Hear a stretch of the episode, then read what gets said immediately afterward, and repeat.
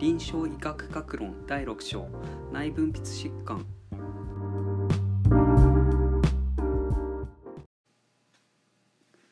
内分泌疾患には下垂体と甲状腺と副腎の問題がありまして下垂体の分泌過剰と分泌低下では下垂体の分泌過剰では成長ホルモン GH で先端巨大小巨人症に分泌低下で、えー、と成長ホルモン分泌不全性低身長症になりますね。これ下垂体性低身長症とも言います。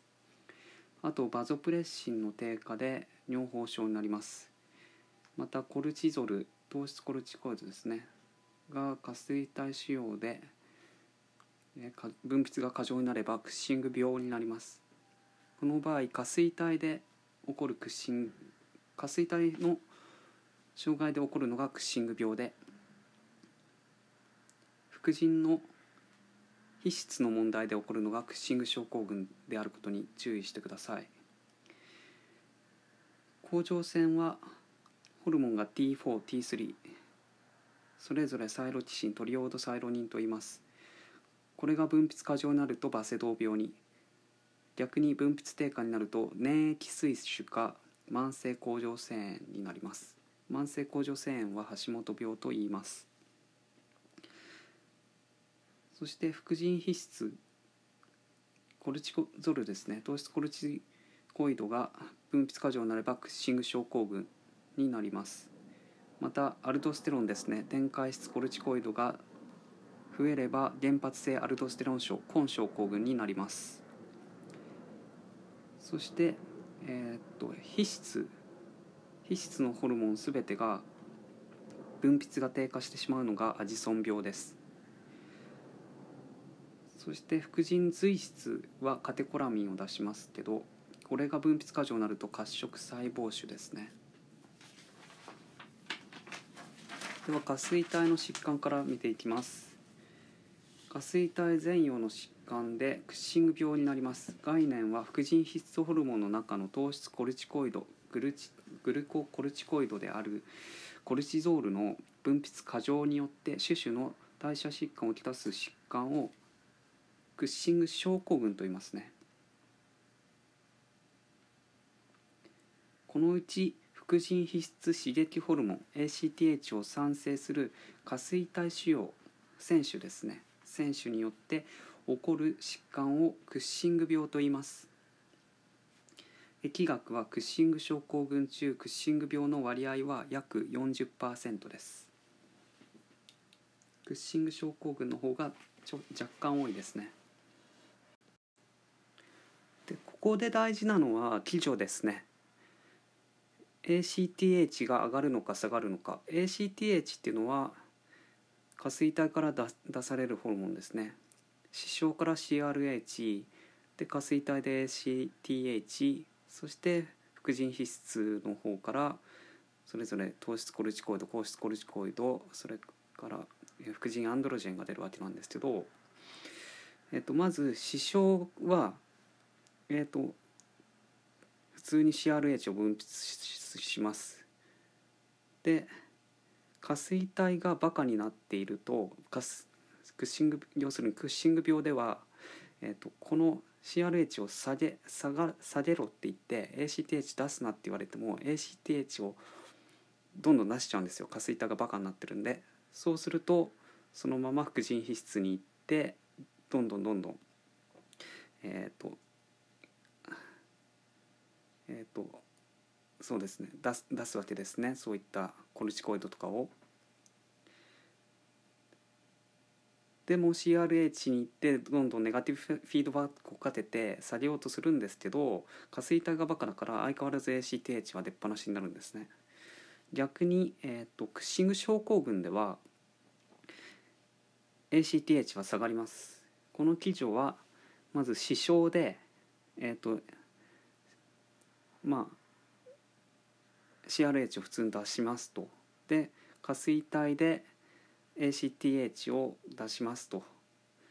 で副腎皮質の方では普通に、まあ、出すんですけどどんどんどんどん出し続けていっぱい出てくるもんだからえーそれぞれのホルモンがネガティブフィードバックをかけて視床が CRH を下げてきます。でも下垂体でもあ下垂体で ACTH を分泌量を下げたところで副腎皮質がバカになっているんで全然言うこと聞かないです。もうどんどんどんどん出し続けますね。こうなるとクッシング病になっちゃいます。あクッシング症候群になっちゃいます。ということです。でコルチゾールの働きは糖代謝タンパク代謝脂質代謝とか水電解質代謝消炎免疫抑制っていう作用があります。で症状はクッシング症候群に準じます。この糖質コルチコイドっていうのはまああのステロイド薬ですね。だからステロイドはまあ3日以上かな。なんか連続服用するのは体に悪いというのはあれの長期服用でクッシング症候群が出ちゃうからですね。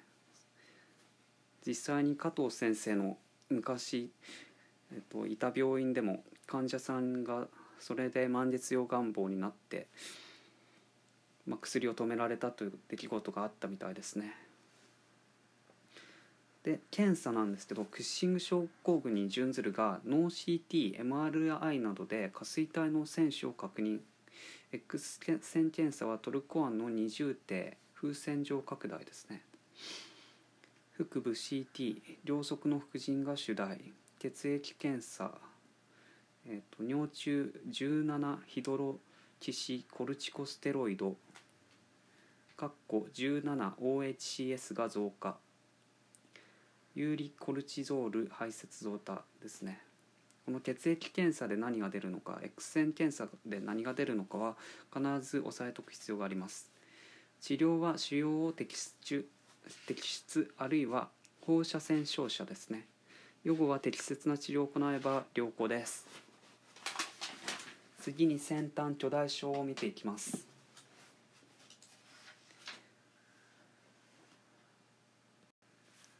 次に先端巨大症及び巨人症概念は成長ホルモン GH の過剰分泌によって骨結合組織内臓の過剰な発育をきたす疾患で青春期の骨端線閉鎖前に発症すると巨人症となり閉鎖後に発症すると先端巨大症となります。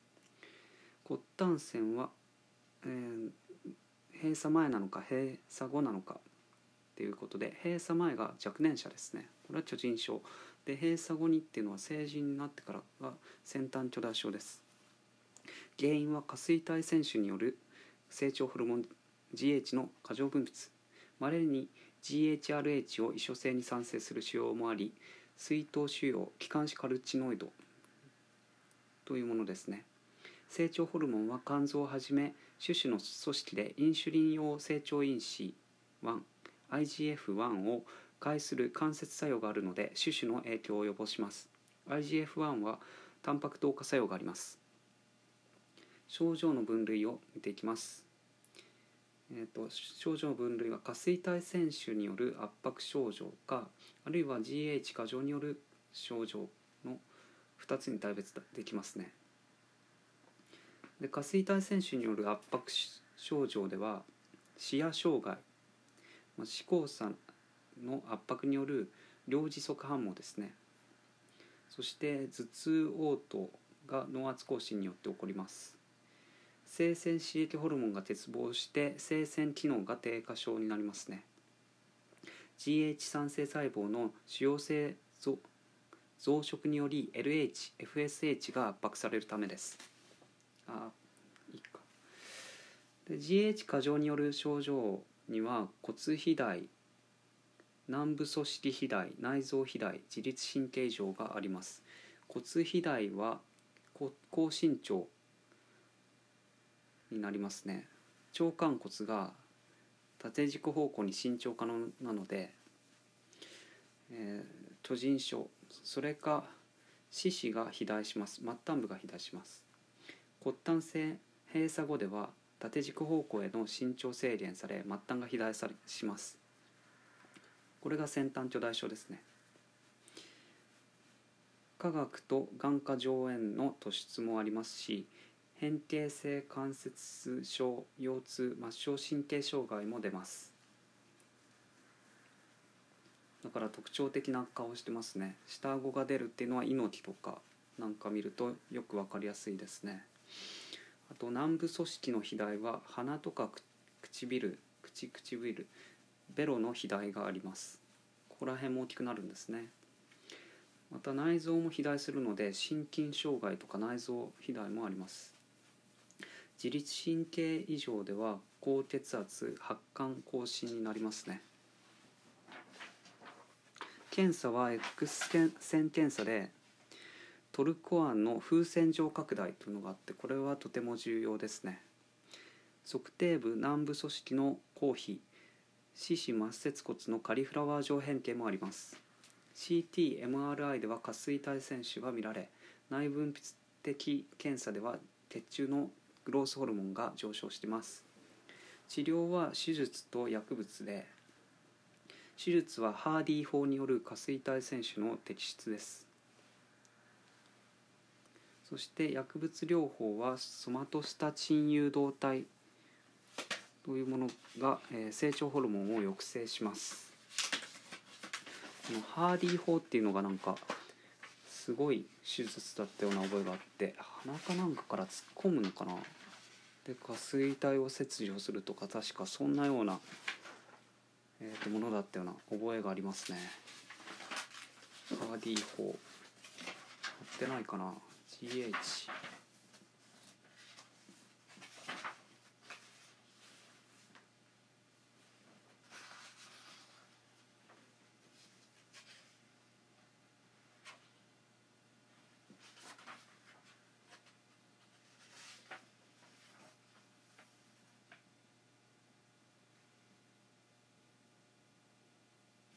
載ってないですね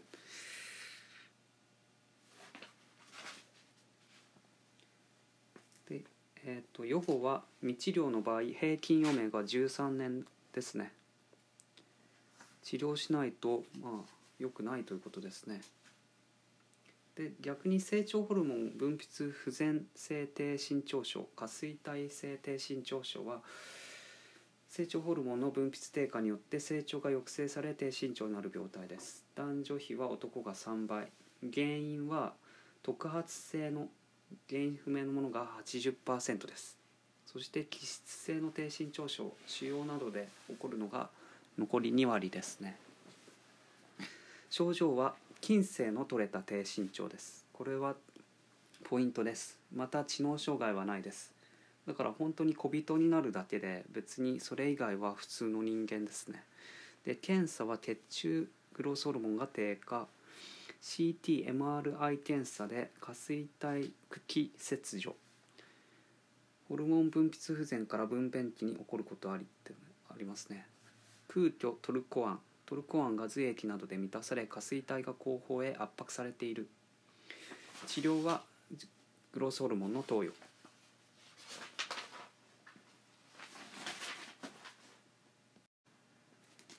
次が下垂体紅葉の疾患です。これは尿崩症ですね。概念は下垂体紅葉の機能低下に伴いバゾプレシン ADH とか高利尿ホルモンって言います。が分泌が低下し多陰多尿かっこ低腸尿などの症状が出現する病態です。えー、っと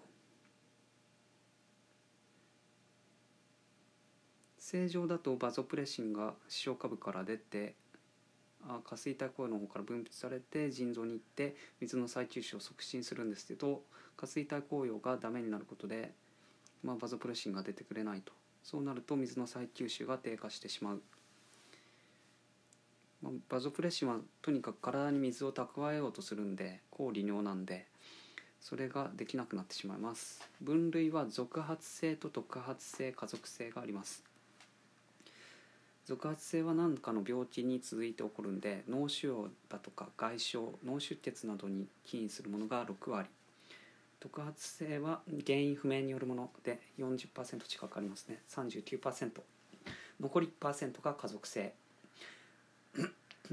第20番染色体調和の異常によるものです。症状がとても大事です。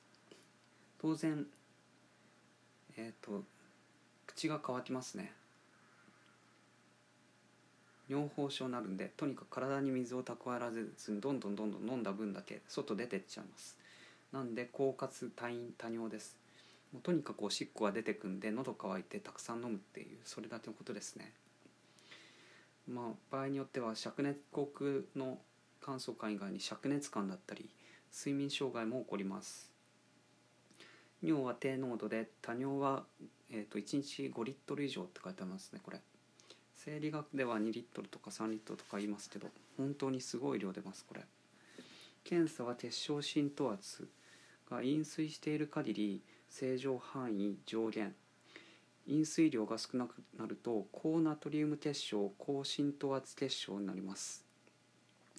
血腸の水が血の中の水が減ると濃度が濃くなるから、まあ、結果的に高ナトリウム高浸透圧の結晶になるということですね。で負荷試験っていう検査があってそれは水制限試験とか高腸食塩水試験といって尿量を減少せず尿浸透圧の上昇は見られないっていうことが特徴ですね。治療はデスモプレシンといって高利尿ホルモンを天微で、まあ、経費投与することによって経口投与で消化酵素あそうですね経費投与で与えます。鼻からです。なぜかというと口からだと消化酵素によって分解されちゃうからですね。予後は良好です。多尿が長期間になると水腎症になります。とにかくここで、えーと、重要なのは一次性と二次性があって二次性が脳みその問題で起こるってことですね。脳腫瘍だとか脳血管障害で。で圧倒的にこの二次性に起因する脳のものが圧倒的に多いという続発性ですね。この二次性続発性が60%っていうことが大事です。この尿疱症は本当に怖くてなんか昔聞いたニュースかなんかで子供がずっとおしっこをし続けてお母さんがなんか育児放棄じゃないけどなんか無理心中を図ろうとしたぐらいななんか大変なニュースを聞いたことがあります。次に甲状腺疾患を見ていきます。甲状腺機能亢進症。甲状腺機能亢進症とは甲状腺ホルモンが過剰に分泌されることで代謝更新自律神経刺激などによりさまざまな臨床症状を呈する疾患。我が国では甲状腺機能亢進症の80%以上がバセドウ病である。このバセドウ病はグレーブス病と同じでバセドウっていうのは、えーと、ドイツ語ですね。あドイツ人が発展しました。でグレーグレーブスはイギリス人かな？ロバートっていう人が見つけてますね。概念は自己免疫異常。TSH 受容体に対する TSH 受容体抗体の関与により甲状腺において過剰の甲状腺ホルモンが合成分泌される自己免疫疾患です。原因は TSH 受容体抗体。えーと、TSH 類似作用を用い TSH 受容体に結合して甲状腺ホルモンを分泌するように働きますね。これが原因です。でえっ、ー、と代謝更新症状。これとても重要なんで全部覚えておく必要があります。えっ、ー、とまず頻脈ですね。脈が速くなって、えー、収縮期は高血圧になって果、えー、暑がりになっちゃうんで汗をいっぱいかきます。発汗肩で体重がどんどん減ってってで下痢もしますね。代謝が低下すると逆に便秘になって代謝が更新すると下痢になっちゃうんですね。なんでかっていうとまあ多分思うにどんどんどんどん食べ物をこう消化してあ、えーと、エネルギーを得るじゃないですか人間って。でもあまりにも更新しすぎてあまりにもそのエネルギーが先に先に必要だと消化を早めてどんどん取ろうとするんですよエネルギーを。でも結果的にすごく早いんでちゃんと消化が終わる前に、えっと、便になって出てしまう。そうすると下痢になっちゃう。僕もバセドウ病やってるんですけど確かにあの頃は下痢が多かったなって思います。なんで本当にあの頃はガリガリでしたね。で交感神経亢進症状が、えーと、精神不安定投手失神戦、まあ、確かに精神も不安定になるかもしれないですね。なんかパニック症状っぽかったんですけども今思えばこれあの中学か高校の時は明らかにあったんですけど中学ぐらいからもうこれあったんじゃないかなって思います。でバセドウ病の特有の症状が甲状腺が腫れるということですね。主張します。これ甲状腺ホルモンを大量に作るために甲状腺自身も主題ということですね。皮種なんかでもそうですけどこういっぱい仕事しようとすると腫れてくるんですね。で眼球が突出っていうのがバセドウ病特有症状のもう一つの特徴ですね。TSH 受容体が眼球後部にも存在し甲状腺腫と同様に組織が増殖して眼球を外へ押し出すというために起こります。で先ほどの代謝更新症状の頻脈とこのバスド病の特有症状3つを合わせてメルゼブルクの山頂と言います。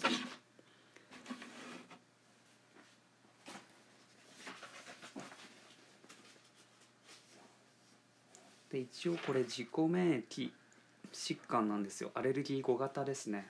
だからアレルギー体質の人はなりやすいかもしれないです。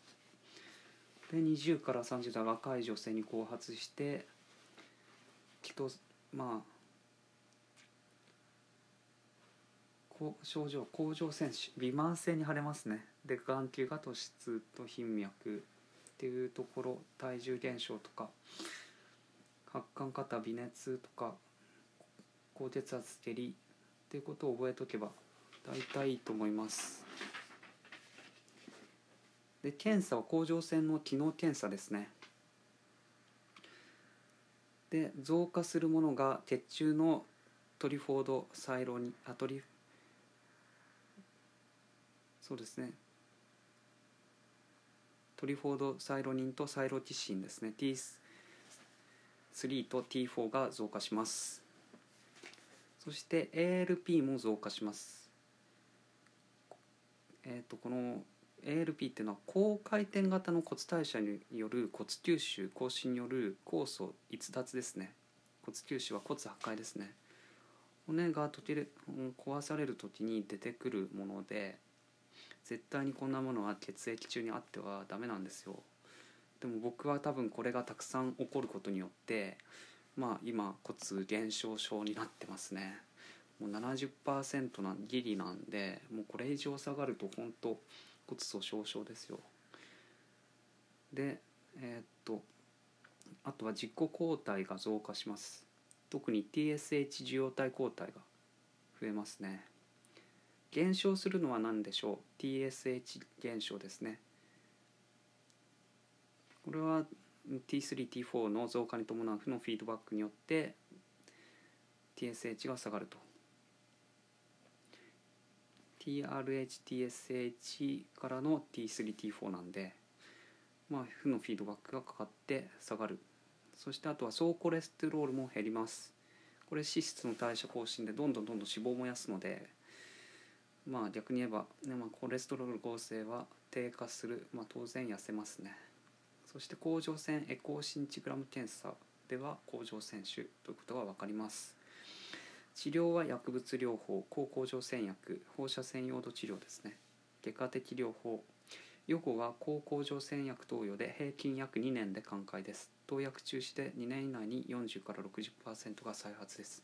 僕かなり短いことを大学3年の時に分かってそれで大学在学中には治ったので、うん、1年もかかってないような気がするんですけど、まあ、一応今のところ再発はしてないですね。そうですね。覚えとくべきことは TSH が下がるってことです。反対に粘液水腫は上がるのでこの後やるんですけど注意が必要ですね。でプランマー病っていうのがあるんですよ。ここには書いてないんですけど甲状腺ホルモンを自律的に分泌する良性腫瘍なんですよ。で甲状腺機能亢進症状を呈するっていうことでがん症状目の症状は出ないってことでまあ薬じゃなくてこれは外科手術が必要になります。外科的処置ですね。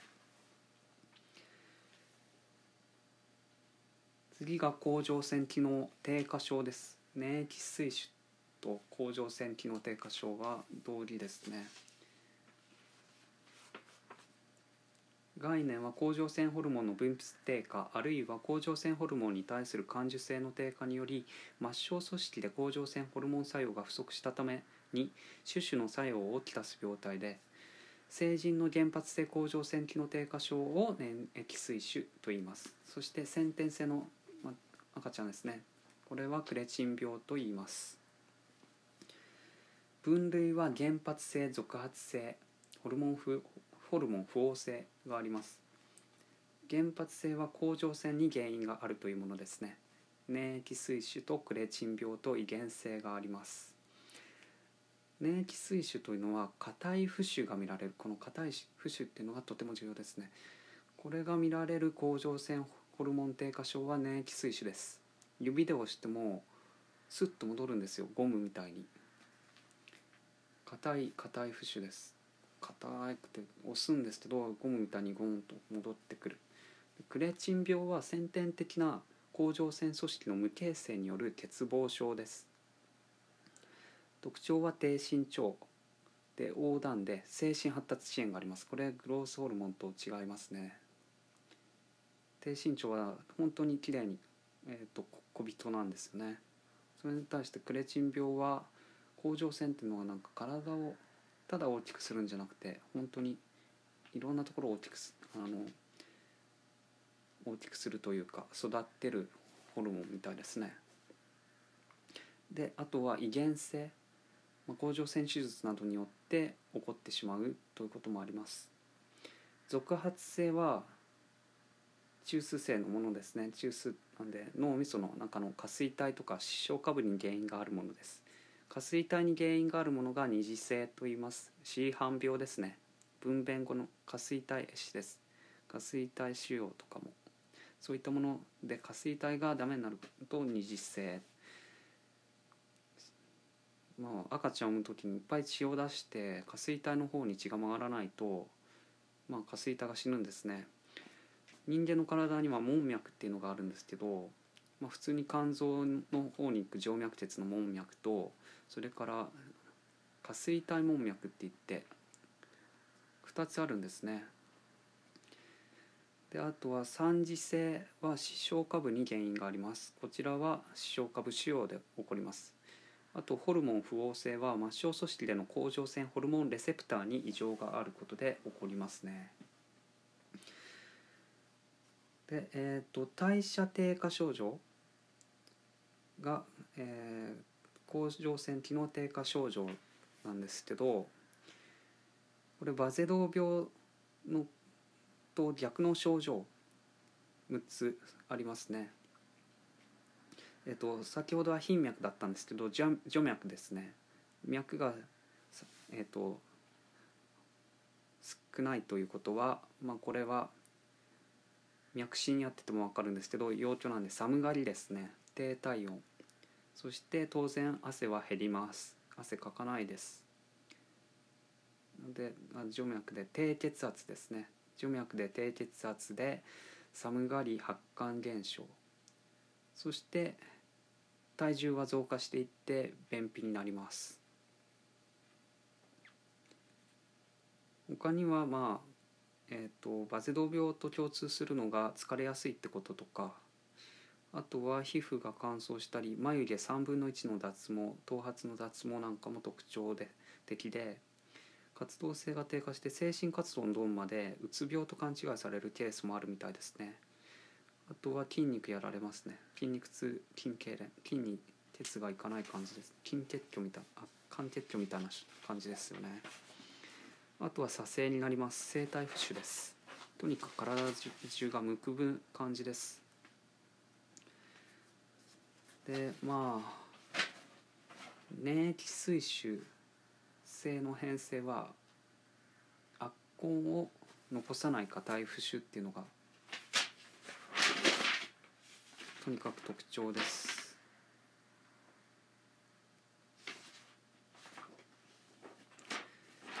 検査検査は甲状腺機能検査これとても重要で血中の T3T4 が減少しているってことです。これ原発性も続発性もどちらもえっ、と免疫水腫では下がりますね。あと血中の TSH これは原発性続発性で、えー、と変わってきますね。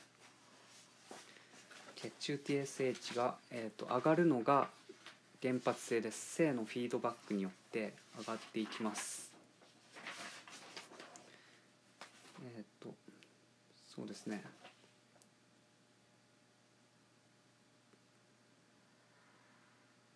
逆に続発性では減少します。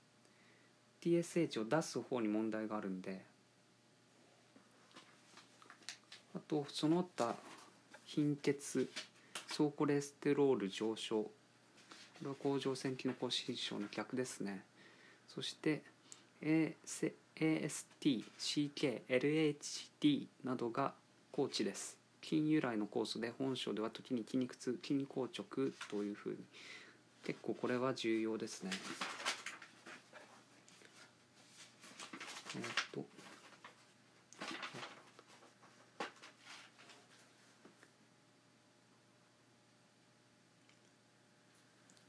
治療は甲状腺ホルモンの投与で予後は甲状腺ホルモンを生涯服用すれば日常生活には支障がありません。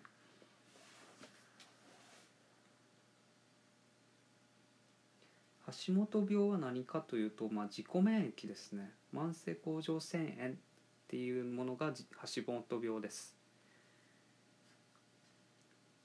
なんで大人がなる甲状腺機能低下症粘液水腫とえーと、先天性の甲状腺機能低下症がクレーチン病っていう感じです。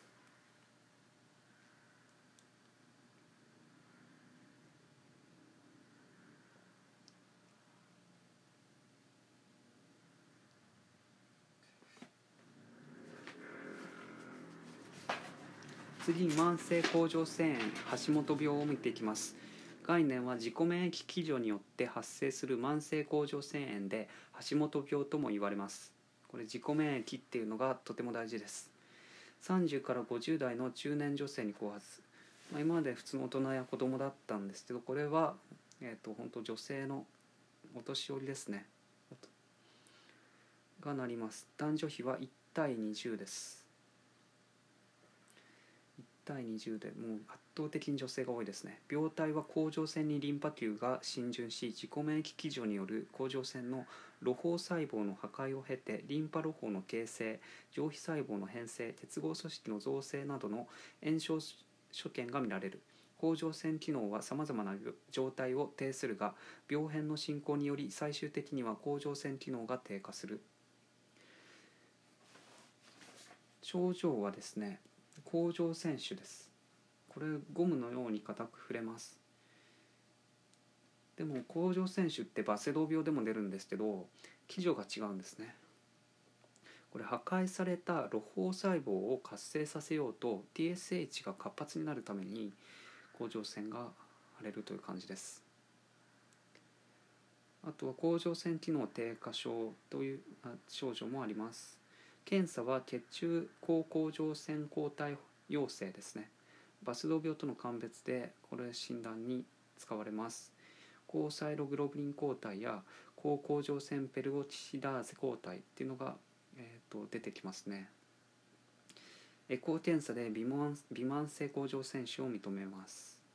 とにかくこういう抗体が出てくるっていう免自己免疫の基準で起こるのが慢性甲状腺橋本病です。治療は甲状腺ホルモンの投与です。予後は慢性の経過をたどり完治は難しいです。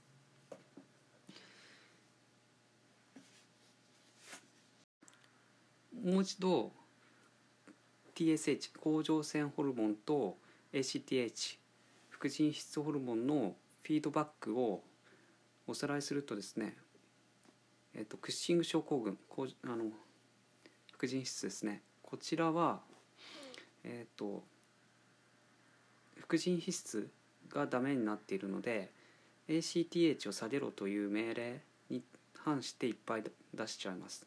でクッシング病ディジーズの方は下垂体がダメになってるので要するに中枢がやられてるので ACTH をどんどん分泌さして、えーと、貝のホルモンが、えー、貝のホルモンのネガティブフィードバックを無視してどんどん出しますね。あ上位か。CRH が下がってるけど ACTH は上がる。そして、えーと、今度は TSH 系の分泌異常ではバセドウ病はバセドウ病はですねえっ、ー、とたくさん出るんですよ。甲状腺がダメになっちゃってるんで。で視床とか下垂体がどんどん TRHTSH を下げ下げろって言ってるんですけど甲状腺が無視してどんどん出しちゃうっていうのがあるんで TSH は下がります。そして粘液水腫はどうかというとまあ、これ今度は甲状腺がダメになってあの出さなくなる感じになっちゃうんですね。そうするとポジティブフィードバックをかけて TRHTSH はともに今度は逆に上昇するんですけどでもまあ甲状腺がダメなんで結局出さなくてという感じです。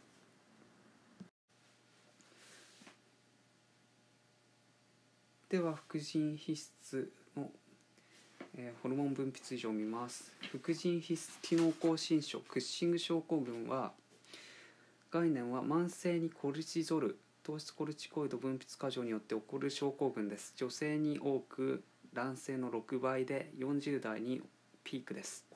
原因は下垂体異常下垂体選手によるクッシング病が4割副腎皮質異常副腎選手が5割。で副腎皮質の異常は他にも原発性副腎皮質過形成異形成というものがあります。その他にも異所性 ACTH3 性といって肺がんなどの悪性腫瘍組織から ACTH が分泌されるなんていうこともあります。症状はコルチゾールが過剰になって肥満になりますね。肥満はどういう肥満かというと満月用での顔で中心性肥満です。水流用脂肪沈着と言います。皮膚の萎縮赤色皮膚洗浄があります。これは体幹に集まった皮下脂肪が皮膚を押し上げて亀裂が生じ皮膚表面に肉割れのようなシワができるものです。それから糖尿病になりますね。糖代謝異常です。骨粗しょう症で病的骨折になります。骨へのカルシウム沈着抑制骨吸収促進です。で筋力は低下します。筋萎縮ミオパチですね。不眠不穏うつ状態精神不安定です。液感染症で免疫機能低下でなります。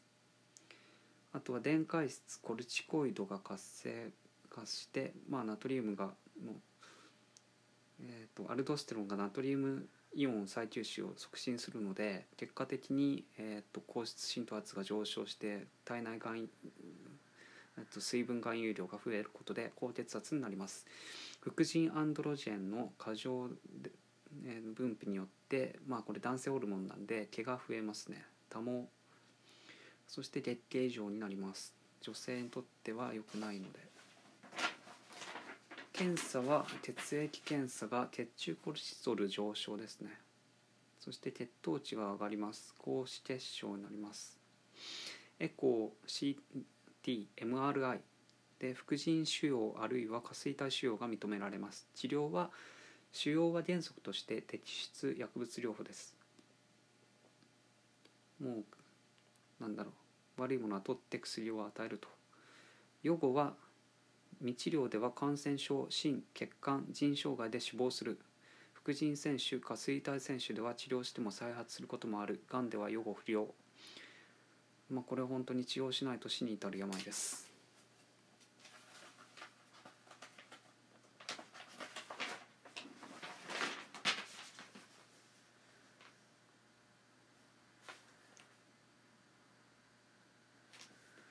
原発性アルドステロン症を根症候群とも言います。概念は副腎皮質の急上層に腺腫がん下形成など原発性病変が生じたことによりアルドステロンつまり電解質コルチコイドが過剰分泌されて起こる病態で根症候群とも言います。急上層から出るものとか側上層から出るものも語呂合わせがあって高級豚足と覚えると高質コルチコイドからあ高質コルチコイドが、えっと、急上層からで豚足なんで糖質コルチコイドが側上層からっていうことが分かります。で疫学は20から40代に多い。原因は副腎腺腫病態は過剰に分泌されたルドステロン腎臓の尿細管に作用しナトリウムイオンの再吸収更新とカリウム水素イオンの排泄を促進するその結果低カリウム結晶性アルカローシスを伴う高血圧症が発症するということです。えっと、まあ、ナトリウムイオンをアルドステロンが尿細管の主に集合管で再あの再吸収を促進するんですけどその時にナトリウムとカリウムが交換されるんですよカリウムがお金みたいな感じですねだからでカリウムと水素イオンは友達なので一緒に出てきますね。で症状は高血圧多尿筋力低下四肢麻痺液疲労テタニーですね。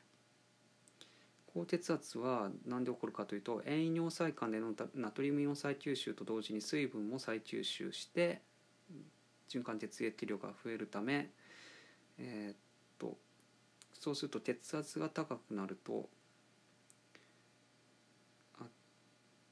循環血液量が増えると低カリウム結晶は高利尿ホルモン作用を弱めるこれによって多尿になるんですね。で筋力低下四肢麻痺液疲労感っていうのは低カリウム結晶アルカローシスによって脱分極しにくくなる方ですねなので、えーと、原発性アルドステロン症と橋本病とかは、まあ、食後に四肢麻痺になるっていう周期性四肢麻痺っていうのもこの筋力低下と関係があるのかなと思いますね。低カリウム結晶によって起こるということですどうしてかというとカリウムは、えーと、細胞内に糖を引き連れる作用があるんですよ。で、まあ、ご飯食べるとインシュリンが出るじゃないですか。インシュリンが何をするかというと細胞膜にグルットホーンっていうなんか扉を開けてでそこの中に、えーと、カリウムが連れてった糖が入ってくるという感じなんですけどそもそもカリウム君が外に出てくと糖が中に入れないと。そして、まあ、血中のに糖があふれ返るっていうのが糖尿病の基準ですね。なのでカリウムがいなくなる低血症アルカローシスになるこのアルドステロン症では筋力が低下します。でテタニーっていうのも起こります。テタニーはカルシウムやマグネシウムが不足することによって種子など四肢の塩液に拘縮低縮が起こる。そうですね、まあ、カルシウムっていうのは筋肉の収縮に必要なものなんでこれが減っちゃうと、まあ、筋肉がちゃんと動かずに変な動きしちゃったりするっていうのが痙攣テタニーですね。血液検査では鉄中のアルドステロンが高値になります。鉄性のナトリウムが高値になってカリウムが代わりに減ると。結晶のレリンが活性低値になります。予後は適切な治療と高血圧管理すれば良好とあります。適切な治療とは腫瘍は摘出して家庭性には薬を用いるということですね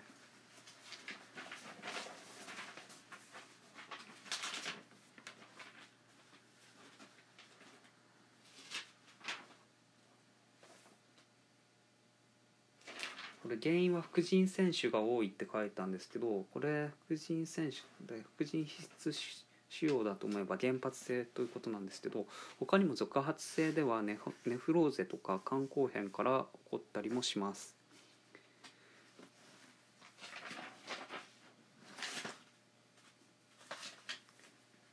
そして今度は副腎皮質機能低下症を見ていきますね。アディソン病。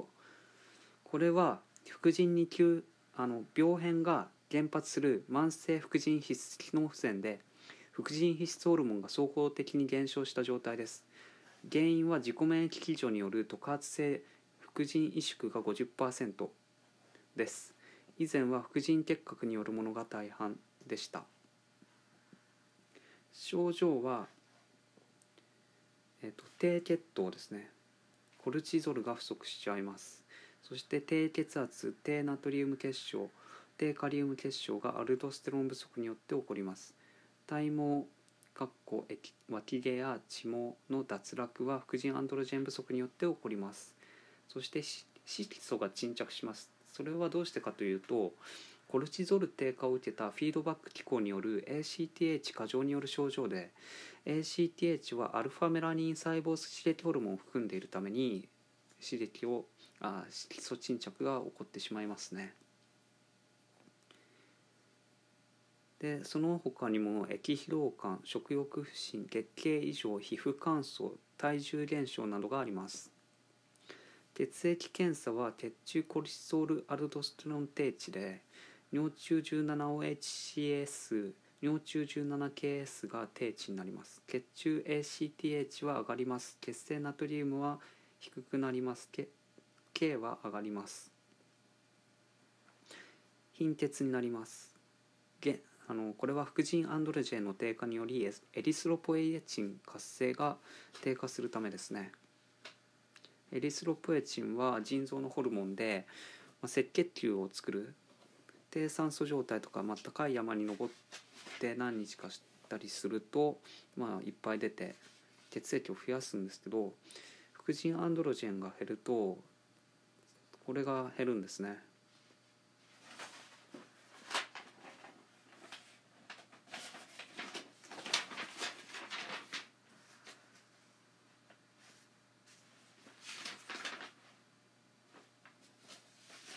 そして副腎髄質ホルモン分泌異常が褐色細胞腫です。概念はカテコールアミンを多量に酸性分泌する腫瘍性疾患を言います。褐色細胞腫は副腎髄質某神経節に発生します。30から50代に後発でこれは男女関係ないです。症状はえーと、交感神経の交感あの更新症状、まあ、カテコラミンが肝臓からの糖放出を増やすことで何が起こるかというと頻脈になります。そして、まあ、代謝が更新して、えー、発汗過多になって、えー、高血圧高血糖頭痛が起こりますね。この頭痛以外は大体バセドウと同じなんですけど頭痛だけバセドウ病と違いますね。他にも顔面蒼白や四肢霊感手指新鮮痩せおしんおうととかもあります。検査は血液検査がカテコラミンが高値高血糖で高脂血症有利脂肪酸や総コレステロールが高値になりますね。尿検査で尿中カテコラミンが高値えーと、メタネフリンノルメタネフリンバニリルマンデル酸とかが増えます。予後は早期に腫瘍を摘出すれば良好。悪性腫瘍では再発や転移を起こしやすく予後不良です。とにかくこの褐色脂肪細胞腫の概念は副腎髄質や房神経節に存在するクロム親和性細胞から発生する腫瘍だということ。カテコールアミンの分泌が更新するということ。あとは症状は高血圧頭痛高血糖発汗心機更新。頭痛があるということが大事です。